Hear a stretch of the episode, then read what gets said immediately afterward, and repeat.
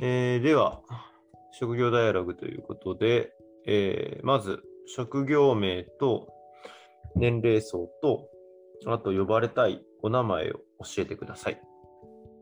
はい。えっ、と、工場勤務はいしてお。ります。で40代で、ももはいと呼んでください。お願いします。40代で、えーももさんですね。はい。はい。じゃあ、ももさんよろしくお願いします。お願いします。では、えー工場勤務ということなんですけれども、工場でどのようなことをなさってるんでしょうか？はい。えっ、と、まず工場でうん。作っているもの、作っているもので言うと、目薬の製造をしています。あで目薬を作って。はい。うん。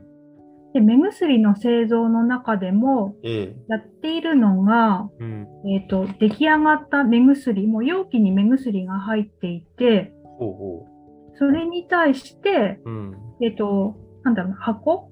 お店に箱で売られてるかと思うんですけど、ええその目薬を箱に入れて、そこから、まあ、パッケージっていうか、うん。で、えっ、と、最後に、そうですね、流れで言う、もう流れを言っちゃいますねお。願いします。はい。最初えに、なんか、うん。目薬容器に入ってるんですけど、そこに異物がないかっていうのをうん手。で確認して、うん。目視で確認しまして、で、うんその後に、うん。その容器にラベル、うんなんか商品名が入ったラベルだですね。あとはうん何が入ってるかって実際にうん。内容、中に何が入ってるかみたいなラベルが貼られてるかと思うんですけど、ええええ工程としてはそれが貼られて、貼られて、はい。で、そ。の後、あ、そう、箱ではなくて容器に。あ、容器に。あはいええうんで、その後にうん。う、ん。えっと、その目薬の種類、品種っていうのかな、にもよるんですけれども、なんか袋に、ね、包装で入ってるものあるかと思うんですけど、うんうん。袋に入ってたりとか、あとはユニパックってわかりますかね、古木さん？わかりません。えっ、と、うん。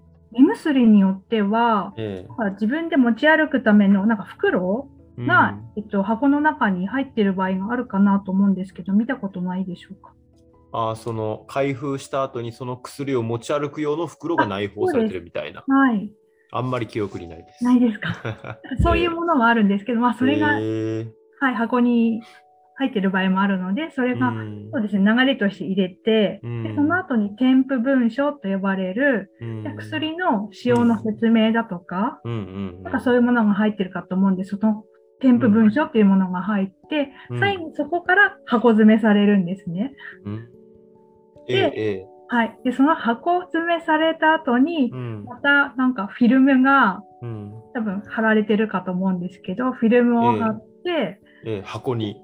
そうですね、はい。ええで、その後に、うん。えっ、と、その1個ずつをまあ12個、1ダースうん。にまたフィルムバンドして、ええ。最後に、えー段ボール箱うんうん。詰めていくっていうのが一連の流れなんですけど、ええ工場でそこの、えっ、と、そうですね、その一連の流れのところで今私は働いています。うーん今おっしゃってくださったその容器が出てきてから容器にラベル貼ってから、はい要はその、えー箱詰め箱詰めというか箱にフィルム貼って1ダースごとにバンドして段ボールに詰めるみたいなはい。この全ての工程にももさんは関わってらっしゃるんですか？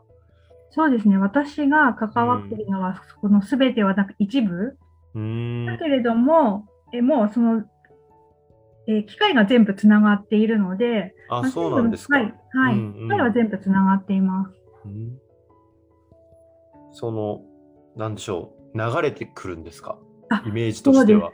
はい、おっしゃる通りで、ええ。全部機械が流してくれるので、うん。もうその流れているものの中で私はやってることとしては検査をしたりだとか、えええあとはもう一つがその機械の操作。えうーんええはい。でそれその機械も何種類かあって、ええええー一部の機械の操作をやってます。す。検査っていうのはそのどのどの段階での検査ですか？えっとまずはじめのその容器が液体入った状態で流れてくるんですけど、えその液体の中に異物がないかっていうのを目で見てます。えうん。液体が、えっ、と、容器をバーって流してくれてるそこをええ。見て、えで、まあ、基本的にはその液体の中に異物がないかを見るんですけど、そもそも容器自体に傷が入ってないかとか、え何か汚れがついてないかっていうのも合わせて見てます。で、これが一つ目の検査。ええええで、えっ、と、最後の方に、うん。えっ、と、その12個、1ダースでバンドされたもの、えええそれに対しても外装の検査、もうこれも目で、うん。目視で見ています。うーん。でそれっていうのは例えば、ええ。箱に潰れがないかだとか、うん。あとは、あの、そのバンドのフィルムのところにうん製造年月日だったりとか、うん。あとはそのロット番号などが書かれてあるんですけど、ええ例えばそれにかすれ、なんか文字がちゃんと見えるような状態になっているかだとええか、ええ。そういうのも最後に目視で見ています。うん。うーん。じゃあその検査っていうのはこう目視で、えー傷がついてないかとか、はい。えー正常な形異常な形になってないかとか、そういったような感じでしょうか？おっしゃる通りです。その目薬が何も貼られずにその流れてくると思う。それはなんかこのプラスチックケースみたいなものに入っているイメージですか、あそうです。うん。なので、あの私が、ええ。ー、とその製造で関わっている目薬の種類っていうのが、ええ。そうですね、えー、とドラッグストアえうんとかで目薬ってういろいろ種類売ってるかと思うんですけど、ええそちらの目薬の製造うんに関わってます。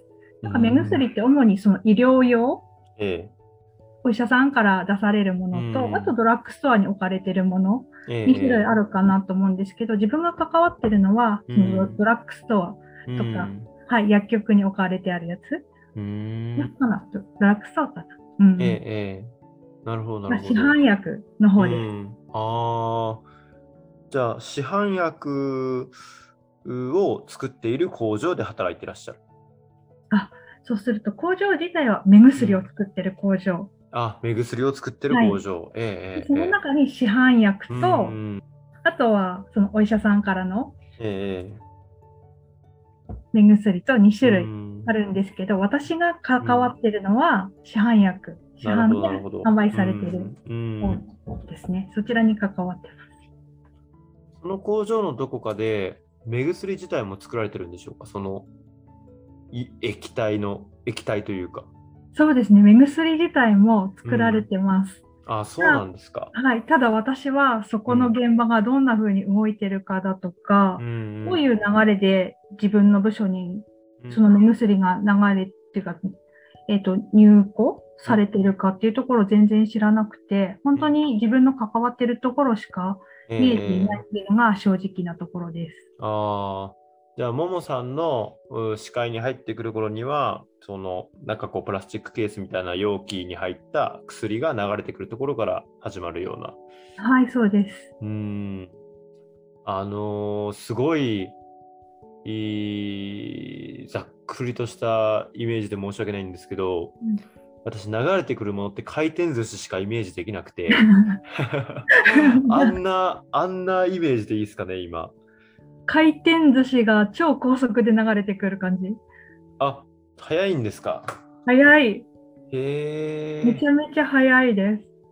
早いんですね。あの、なんだろう。いただ、あれですよね、その、容器に傷がついてないか、中に異物が入ってないかとか、はい。なんかその後のこう箱が潰れてないかとか、うん。目視で検査なさるんですよね。はい。ただ高速で動いてるんですよね。高速で動いてるから 高速で対応しなきゃいけないって感じ。えー、それはなんかすごい、どんな、えっとどんな感じですか、それは？えー、初め初めての時はうん。もう早くて追いつかない。目が。目が、目が、目も追いつかないし、例えば、じゃあ何かそういう、あの、異物みたい、異物じゃないけれども、えっ、と、これどうかなっていうものを発見したときに、一応なんかボタンを押したら、うん例えば止まってくれて排出されるような仕組みにはなってるんですけど、えええなんかその押すのもうんちょ,、ちょっと躊躇すると、あ、遅れたってなるような感じで、えうんうんうん。なんかスピードにドキドキしちゃう。ああ。慣れないうちは。ええええええそれってもう本当にその押すの遅れると視界の彼方に飛んでいくようなイメージなんですか？カナダまではいかないで、視界の範疇、あ視界の範範疇。疇にはあるけれどうも、んうんうんうん。いや、どのぐらいでしょう？なんか速度って何かに例えられたりできます？速度？よ、えっと、右から左ですか？左から右です。左から右に流れていくんですよね。はい。いや、なんだろう、転がるもの。あんまりイメージとして想像できないですけど、ネズミより速いですかね？ネズミがかけていく感じってわかります？ああ、わかる。ネズミより速いですか？ネズミより。まあでもちょっと大きさが違いすぎますよね。あ、ネズミより速い。まあそのネズミがどんだけの速度で動いてるかわかんないですけどね。ああ、それがこう、大体え1回、えー、とその製造するのに、え、うん、まあ、10万近く、ええ。大体8万から10万くらい作るんですけど、10万本。あ、本数の話ですね。本数8万で言うと、ええはい、ええもう1ロットにつき、うん、大体まあ10万近くうん、作るんですけど、ええ、えっ、と、そう、1時間でうん、1万とかええ、え売れるので、え、え。1万とか1万2000くらい。え、1時2000個間。ええ、ええ、はい。ええ。ということは、1時間に1万2000個流れてくるってことですか？そうです。ええ、と、のスピードがどんな感じか？そうですね。あの、パッと思いつかないですけど、うんただ、1時間で1万2000個。さっきその目視の検査の場合は大きく分けて2種類あるのかなと思うんですけど、はい。この容器を見るのと最後の完成品を見るのとっていうのは、それはなんかこう時間を変えて、えっと、今日午前中はその容器、えー午後は完成品みたいな感じで分けられていくんでしょうか？あ、それは分けられていなくて、全部もう一連の、うん。その、も最初の容器の中身を見るところから、最後の、うん。えー段ボールケースうん。の中に入るまでは、もう全部流れて通しでいきます。うーん。なので、全部機械がつながってるので、ええっ、と、目視で確認してから、最後に段ボールに、の中に入ってえ、うん。テープですね。ええテープが貼られるまで全部うんいい一連の流れの中で。ええそのさっきおっしゃったその品種のラベル貼ったりとかユニパックだったりとか添付文章とか箱詰めとはいかありますよね。はい。それらはすべて機械がなしてるんですか？そうです。基本的にはもう全部機械です。機械がやってるので、もうそのスピードで。ええええで、例えばその、えっと、らなんて言うんでしょう、こう流れていく流れがあるとしたら、はい。容器が出てきてからバンドになるまで、はい。どのぐらいの物理的距離があるんですか？なんていうんですかね例えばも、ももさんが走りながら、横を並走しながら追いかけてるわけじゃないですよね、多分。あそうです。各場所に人がいて、うんあの機械を操作する人が、のラベルのところにいたりだとか、そのフィルムをかけるところにいたりだとか、うん。あと箱ですね。うん。箱をはい入れるところにも人がいたり、ええいるんですけど、ええ距離で言ったらどのくらいだろう ?100 メートル。うん。まっすぐもしも機械を伸ばしたとしたら、うんうん100メートル弱くらい、うん。でも100メートルくらいあるかもしれません。ああ、なるほど。あでも一応、その区画分けされてるんですね、人が。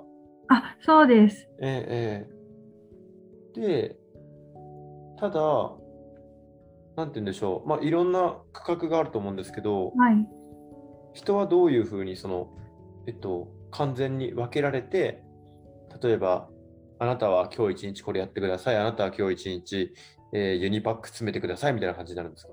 あ、そうです。えっ、と、うん今おっしゃられたように、ええあなたは一日、そのラベル貼る、容器にラベル貼る、その機械の操作の担当をしてください。うんあなたは一日、その箱うんの機械の操作をの担当をしてください。あなたは一日、そのバンバンドフィルムみたいな、うんそこの機械の担当をしてくださいというような形で動いてます。なるほど。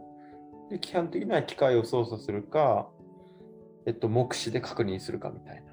あ、そうですね。はい。うんなので、検査員と機械の操作する人、うんタイプで2種類いるような形です。ああ、なるほど。ももさんはどちらをやるのが多いんですか？私はほとんど検査、検査をするのが多分大体8割とかで、機械の操作が2割とか。うんうんうん。一日例えばどんなスケジュールがありますか？まあその日によってもしかしたら担当変わるかもしれないんですけど、はい。なんか一般的に一日こういうふうにこう仕事が進むみたいなのって言えたりしますか？そうですね。もしも朝、うん。その製造開始、うん。開始になると、うん。まず開始の準備というか、まずその、えー、と準備があって、え準備から、えー開始して最初が、えうん。えーの製品のうん。チェック、品質チェックだとか、そういう確認があって、そこから製造が始まります。うん。えっ、と、先ほどお伝えした通り、だいたい1ロットうん。が10万近くなので、ええ。朝、まあ、8時、8時とか9時から始まると、うんそこから、で、1時間あたり1万から1万2え千え取られるとなると、もう5時、うん。えーまあ、8時5時で考えると、うん。その勤務時間には終了しないので、えええー、とそうすると、ええうん。次の2交代制なんですけれども、ええ。もう一つの班、チームうん。にバトンタッチしてうんやっていくようなイメージで、えーなので1日の中で言うと、本当にもう最初から、えー、とスタートしたら、あとはもうその製造がずっと延々と終わるまでうん続くような感じ。うん。うんだけれども、ええ。常に正常に運転してくれるか、機械が運転してくれるかっていうとそうではないので、えの形骸品と呼ばれる、うん。えっとまあ、正常ではないかもしれない製品っていうものが機械の方から排出されるので、そこは人間でうん。目で見て、この製品は大丈夫かどうかっていうチェックをうん。やっています。基本的にはそれをやるのは、機械を操作する人、オペレーターと呼ばれる人がうん。それをやっていますし、ええ。あとは、その、ラベルを貼っていく、容器にラベルを貼ったりとかする、そのうん。ラベル自体も、じゃあその、1ロットで、うん。なんか1種類のララベルというか、えっ、と何、何度かやっぱり交換作業足りなくなるので、途中でラベル、というか。そうですね、ええはい。そもそもがララベル自体がなくな途中で切れるので、ええ。なので、んと新しいラベルに交換するセットをしたりだとか、うん。他にも箱自体も、えっ、と、なくなったり、添付文書っていうのも、えー、2、30分とかでだいたえい一通りなくなるような感じなので、それがじゃあまあうん。なくなる前に補充してあげる？機械に？そうですね、機械に補充するとか、うんなんかそういうのをオペレーターがやってなので、機械の操作以外にも、そういう梱包材かな。うん鋼材の補充っていうものをやってます。なるほど、なるほど。その薬の製造がある場合っていうのは、その作る薬も、あの、ももさんのところは市販薬を作りだということだったんですけど、はい。今日は市販薬 A を作ります。今日は市販薬 B を作ります。今日はあんまり作り慣れてない市販薬 C を作ります。頑張りましょうみたいな感じなんですか？あ、そうですね。そうんの A とか B とか C とか、1種類ではなくて、うん何種類かあるので、その時によって、そのえ A っていうものを作ったりとか、B だったりとか。作るようになってます。A はユニパックありですが、今日作る B はユニパックありません。お願いします。みたいな感じなんですか？あ、そうです。うーん。そういうのがあったり、あとその容器の形も A と B と C が変わっていたりすると、うん。なので機械の設定も変わってくる。ええええええ。なの、で A から B に変わるときは、うん。機械のその品種っうん。ていうものを変更したりだとか、その設定うん。自体もいろいろちょっと切り替えていく必要が出てきます。ああ。そしたら、その目薬の容器が例えば、えー四角形です、ひし形です、なんかちょっとこう長方形ですみたいな話だったりとか、はい。発酵がちょっと長方形で今回大きめですとか、いや、正四角形ですみたいなはい。時はこう機械を調整しながらやっていくみたいな感じですか？そうです。結構パターンたくさんありそうですね、そうなると。そうですね。うーん。結構その、機械の調整とかって大変でしょうか？もう決まってはいるので、うん。なので、もう、えっ、と、切り、うん A から B になるときは、そのうん。B のもう表みたいなのがあるので、それを見ながらうん。数字を合わせていく、設定をしていく。うん。ので、それ自体はうん。そんなに難しくないかもしれないんですけれども、え。うん、その製造と製造の間の時間っていうのも、えうん。まあ、見見られてるというか、うん。なるべく短縮するようにとか、うん。まあそういう意識があるので、なので、うん。そこで、そうですね。その A から A だったらそういう時間が発生しないけれども、A から B だと発生するので、なので、うんと、心理的に大変。あでもやること自体は、うん。もう決まったことをやるだけ。うん。なので、多分おそらく大変ではない。たええ、だその中で、なるべく時間をかけずに次の、うん。えー、と変更するっていう意味では、なんか大変だなっていう気持ちが働いている。あー。時間としてはこう製造してる時間か要はその違うものを作る準備時間みたいなもの。はい。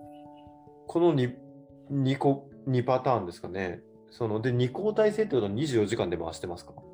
あ24時間ではなく、実際には、えっと、深夜まで、うん。なので24時間ではないんですけど。う、ん。なるほど。実際その、えっと、ももさんは後、後に入ることもあるんですか？あ後に入ることもありうます。ん。えっと、私の会社の場合は1週間で交代なので、え A というチームと B というチームがいたら、えええええっと、1週間したら A とい A と B のチームが時間帯入れ替え。うん。なるほど。その、途中で、途中まで A 作ってたけど、交代した時は A 作ってたけど、途中でもう A のロットが終わって、じゃあ次 B になりますっていう時には、みんな、その、例えばももさんが A チームだとしたら、A チームでじゃあはい B にちょっと変えていくぜ、みたいな感じにして、準備終わったでじゃあ B の製造を始めるぜ、みたいな感じで始めるんですか？あ、今のは小製品の AB ですか？あ、そうです、そうです。はい。あ、そうです。うん他に何か時間はありますか？働いているときに。そうですね。清掃、機械の清掃の時間があります。一つのロットが終わるごと、うん。製造が終わるごとに、もう機械の清掃をするので、うん。うん。うん。その時間があります。で、うん。清掃自体が、まあ、うん。毎日、えっ、と、そのロットが終わるたびの清掃っていうものと、ええっ、と、それ、週に1回やりましょうっていうものと、あと月に1回やりましょうっていう3種類の清掃が入ってきています。ー、あ、そうなんですか。はい。その種類っていうのは、こう、どこまで細かく清掃するかで分かれてるんですか？あ、そうですね。うん毎日のとこ、毎日、そのロットごとの清掃は、まあうんよく汚れたりとか、頻繁に掃除が必要なところになりますし、うん。月に1回だとそこまでしなくてもですし、うん。あ月に1回、週に1回とか月に1回だと、えなんか毎回しなくでもいいけれども、週に1回、月に1回は入れましょうねっていう箇所もある。うんうんうんううん。ん。うん。そっか。あのーチームで動いてるってさっきおっしゃってたと思うんですけど、どんなことに気をつけながら日々働いてますか？気をつけていることは、ええコミュニケーション、声掛けうーん。です。うーん。なんとなくその工場勤務というと、ええ。黙々としてるイメージ、もしかしたらあるかもなとは思うんですが、ええ。比較的今私が働いているところで言うと、うん。その結構その機械が高スピードで動いていて、各オペレーター操作する人がいて、うん。で、えー工場の中って機械がうるさかったりするので、えしっかり声を出し合わないと聞こえなかったりとか、うんそのコミュニケーションエラーみたいなものがあったり。するので、うん。でうーん例えばここ止めますよ。あそうですね。機械ある場所を止めると、まあ、他も止まってしまったりとかってあるので、その時は止めるよって一回声かけることで、うん、あなんだろうな。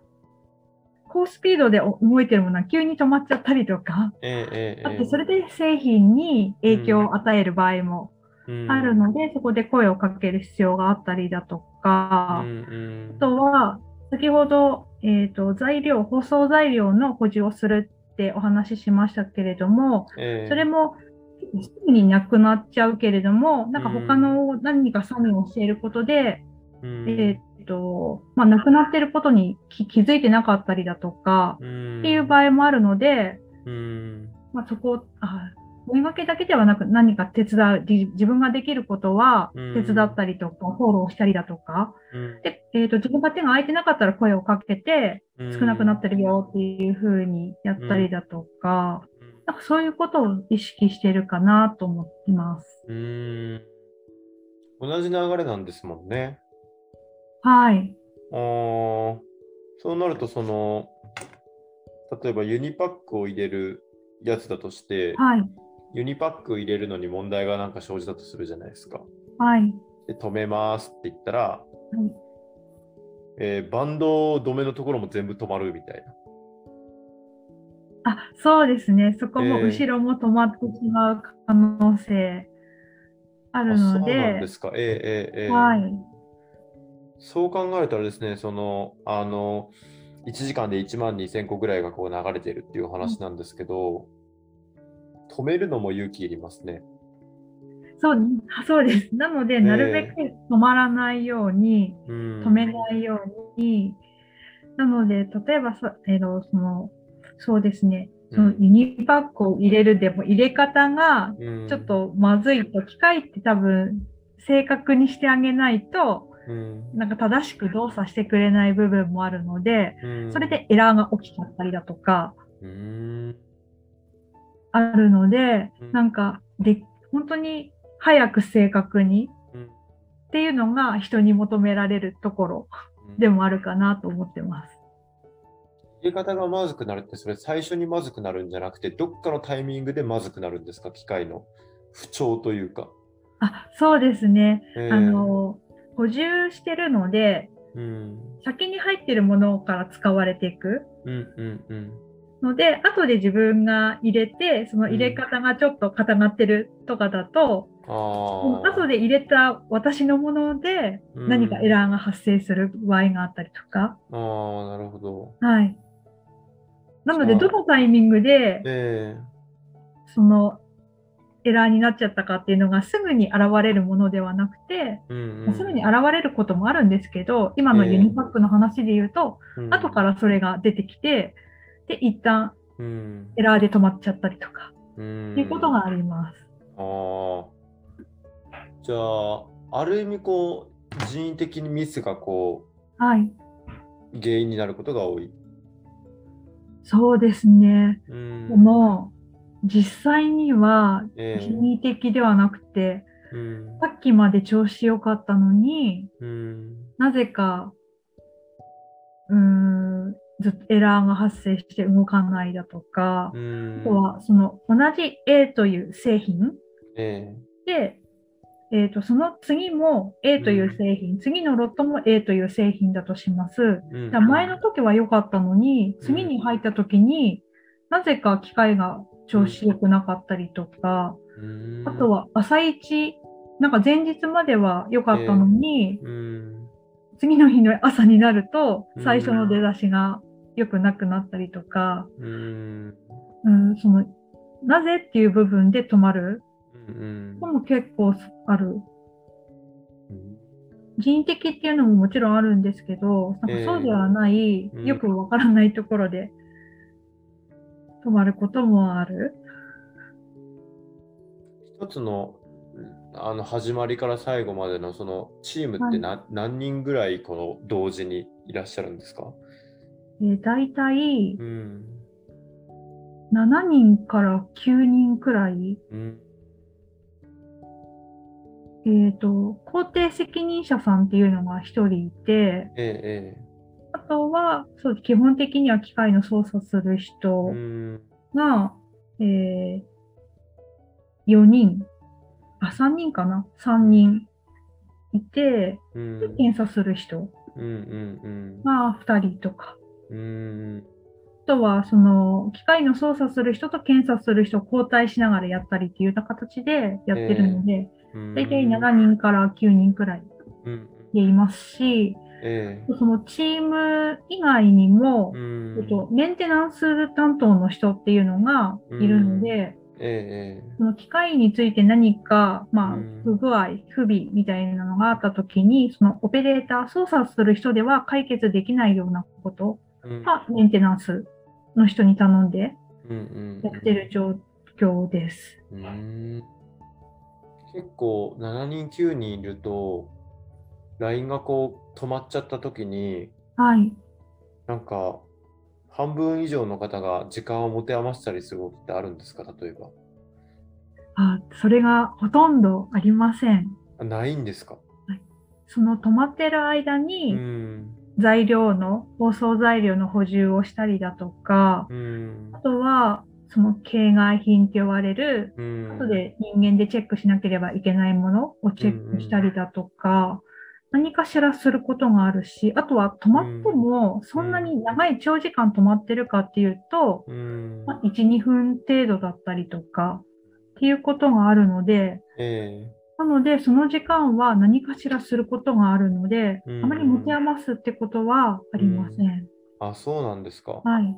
もうその原因わかなんか原因がわからないことがたくなんか何回かこう起きることってすごいうん。ストレスなことなんじゃないかなと思っていて、でその全員が正直その何が起きて今止まったのか分かってる状況でもなくはい。30分とかたまに止まることとかってないあんまり記憶にない。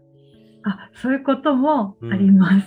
でうん30分とか止まると、持て余すこともうんあるかなっていうと、じゃあその間に、うんまあ普通にフロアの清掃をしたりだとか、うん何かそれぞれが自分がやれることうん。をやっていたり、うんうん。まあ、30分以上とかっていうこともあるんですけど、その場合は、えー、と機械自体が今私たちが作ってるのが市販薬の、えー、と製造してるんですけれども、ええ。ー、と同じフロアの中でえ、うん。その医薬品とか医療用の製造してるところもあるので、ええなのでそこの手伝いに行ったりだとか、はあなるほはい。ど。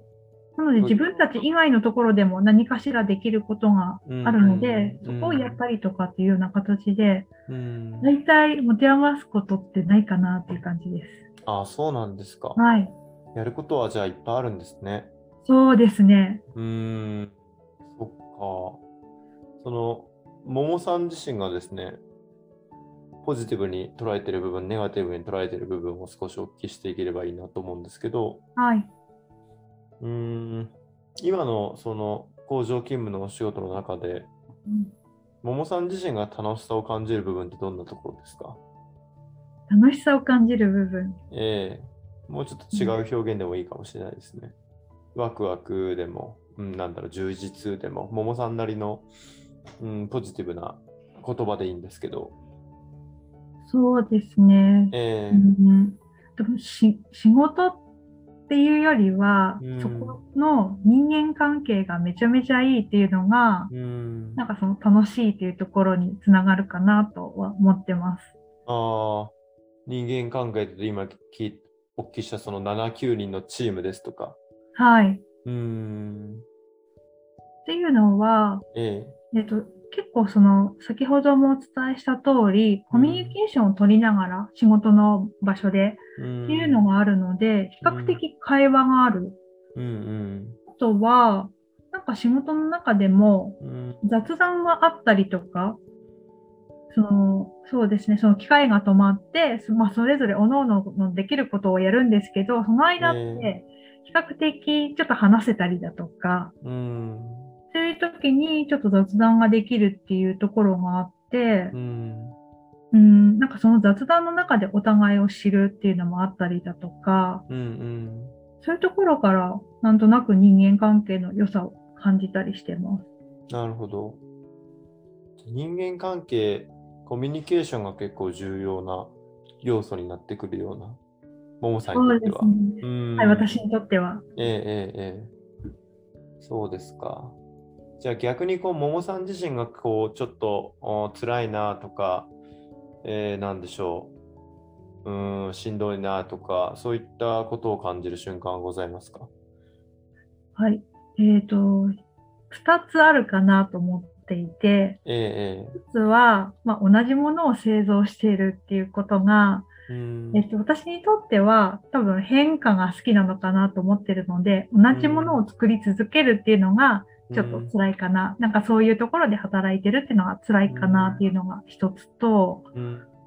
もう一つは、基本的には、えっと、私今、派遣として働いているええですけれども、そうすると、えー基本的にはその指示されたことに従うルールを守るっていうことが前提とあって、何かそのもうちょっとこうしたらいいのになっていうところにうん。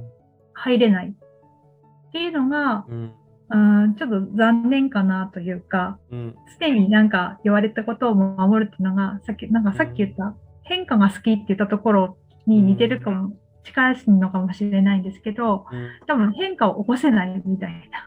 うんうんうんそこがちょっとなんか残念というか、うんうん無力感みたいなものは感じてます。なるほど。その1個目の同じ商品を作り続けてるっていうお話なんですけど、はい。あ。の例えばあの商品が A、B、C あの種類があるというお話はさっき、機械の調整とかもあるというふうにお聞きしたんですけど、ももさんにとってその同じ商品を作り続けてるっていうのはそのどんな状況を指してますかね？その例えば5時間ずっと同じロットのものを処理してる時だったりとか、うん。まだまだ私が知らないだけでパターンが3パターンしかなくて、その全体的にもう分かっちゃった時点で同じこものを作り続けてるなと思っていらっしゃるのか、なんかどどどんな状況を表し捉えてそうおっしゃってるんでしょうか？あそれで言うと、後者のうん。もうパターンを知っちゃって、うん、その中で動いてる。うん。っていうのが同じものを作ってるというか、うん、同じことを繰り返してるっていう感覚。ああ。ちょっとこう、お今のお仕事を始めてからの慣れの状況もあるっていう感じですかね。そうですね。初めの頃は何も知らないから、そういう意味で面白いとかうんあだかなと思うんですけど、えなんとなくやりやってることがうんある意味パターン化されている。もちろんそのエラーっていうものがうん。毎回なんか違うところで起きたりだとか、えで変化は多少あるかもしれないんですけれどえも、うん。うんやってること自体うん。に特になんかへ差異はないというか、ああ。もうご自身の中でそのパターンとして把握できてしまったんですね。そうで、なんかルルーチン的なところですね。うんはい。あで把握できてしまって、かつ、ご自身の今のお立場のお2つ目のお話なんですけど、はい。えーお立場のこともあって、何かこう、自分から何かこう変化を起こしづらい、えー立ち位置にうんもいらっしゃるということ。はい。うーん。なんかこう変化っていうものがキーワードなような気もしていますね、そうなると。はい。そうですね。そうですか、そうですか。わかりました。今のお仕事私からは最後の質問なんですけど、はい。今のお仕事を続けていく上で、必要なものが一つあるとしたら、どんなものだと思いますか？必要なもの。えうーん。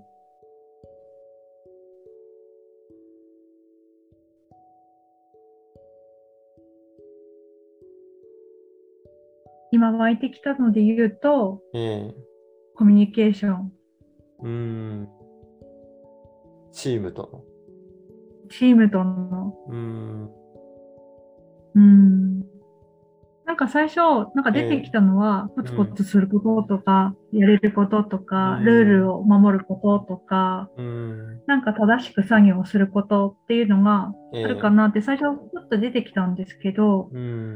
続けていくってなった時に。なんとなく。なんか続けていくってなると、ええその、メンバー間とのコミュニケーションって。大事なんじゃないかなって。うん。ん。でもこれは私が続けていくにはかもしれないですね。うん。コミュニケーションでなんかやりやすくなる、動きやすくなるっていうのをなんとなく感じてるので、ええええええやりやすくなるっていうのか人によっては、その、ええはい。あ、どうぞ、人によっては。そう人によっては、うん。それで正しくなんか作業することとうか、んなんかそこが出てくるかもしれないと思いました。うん。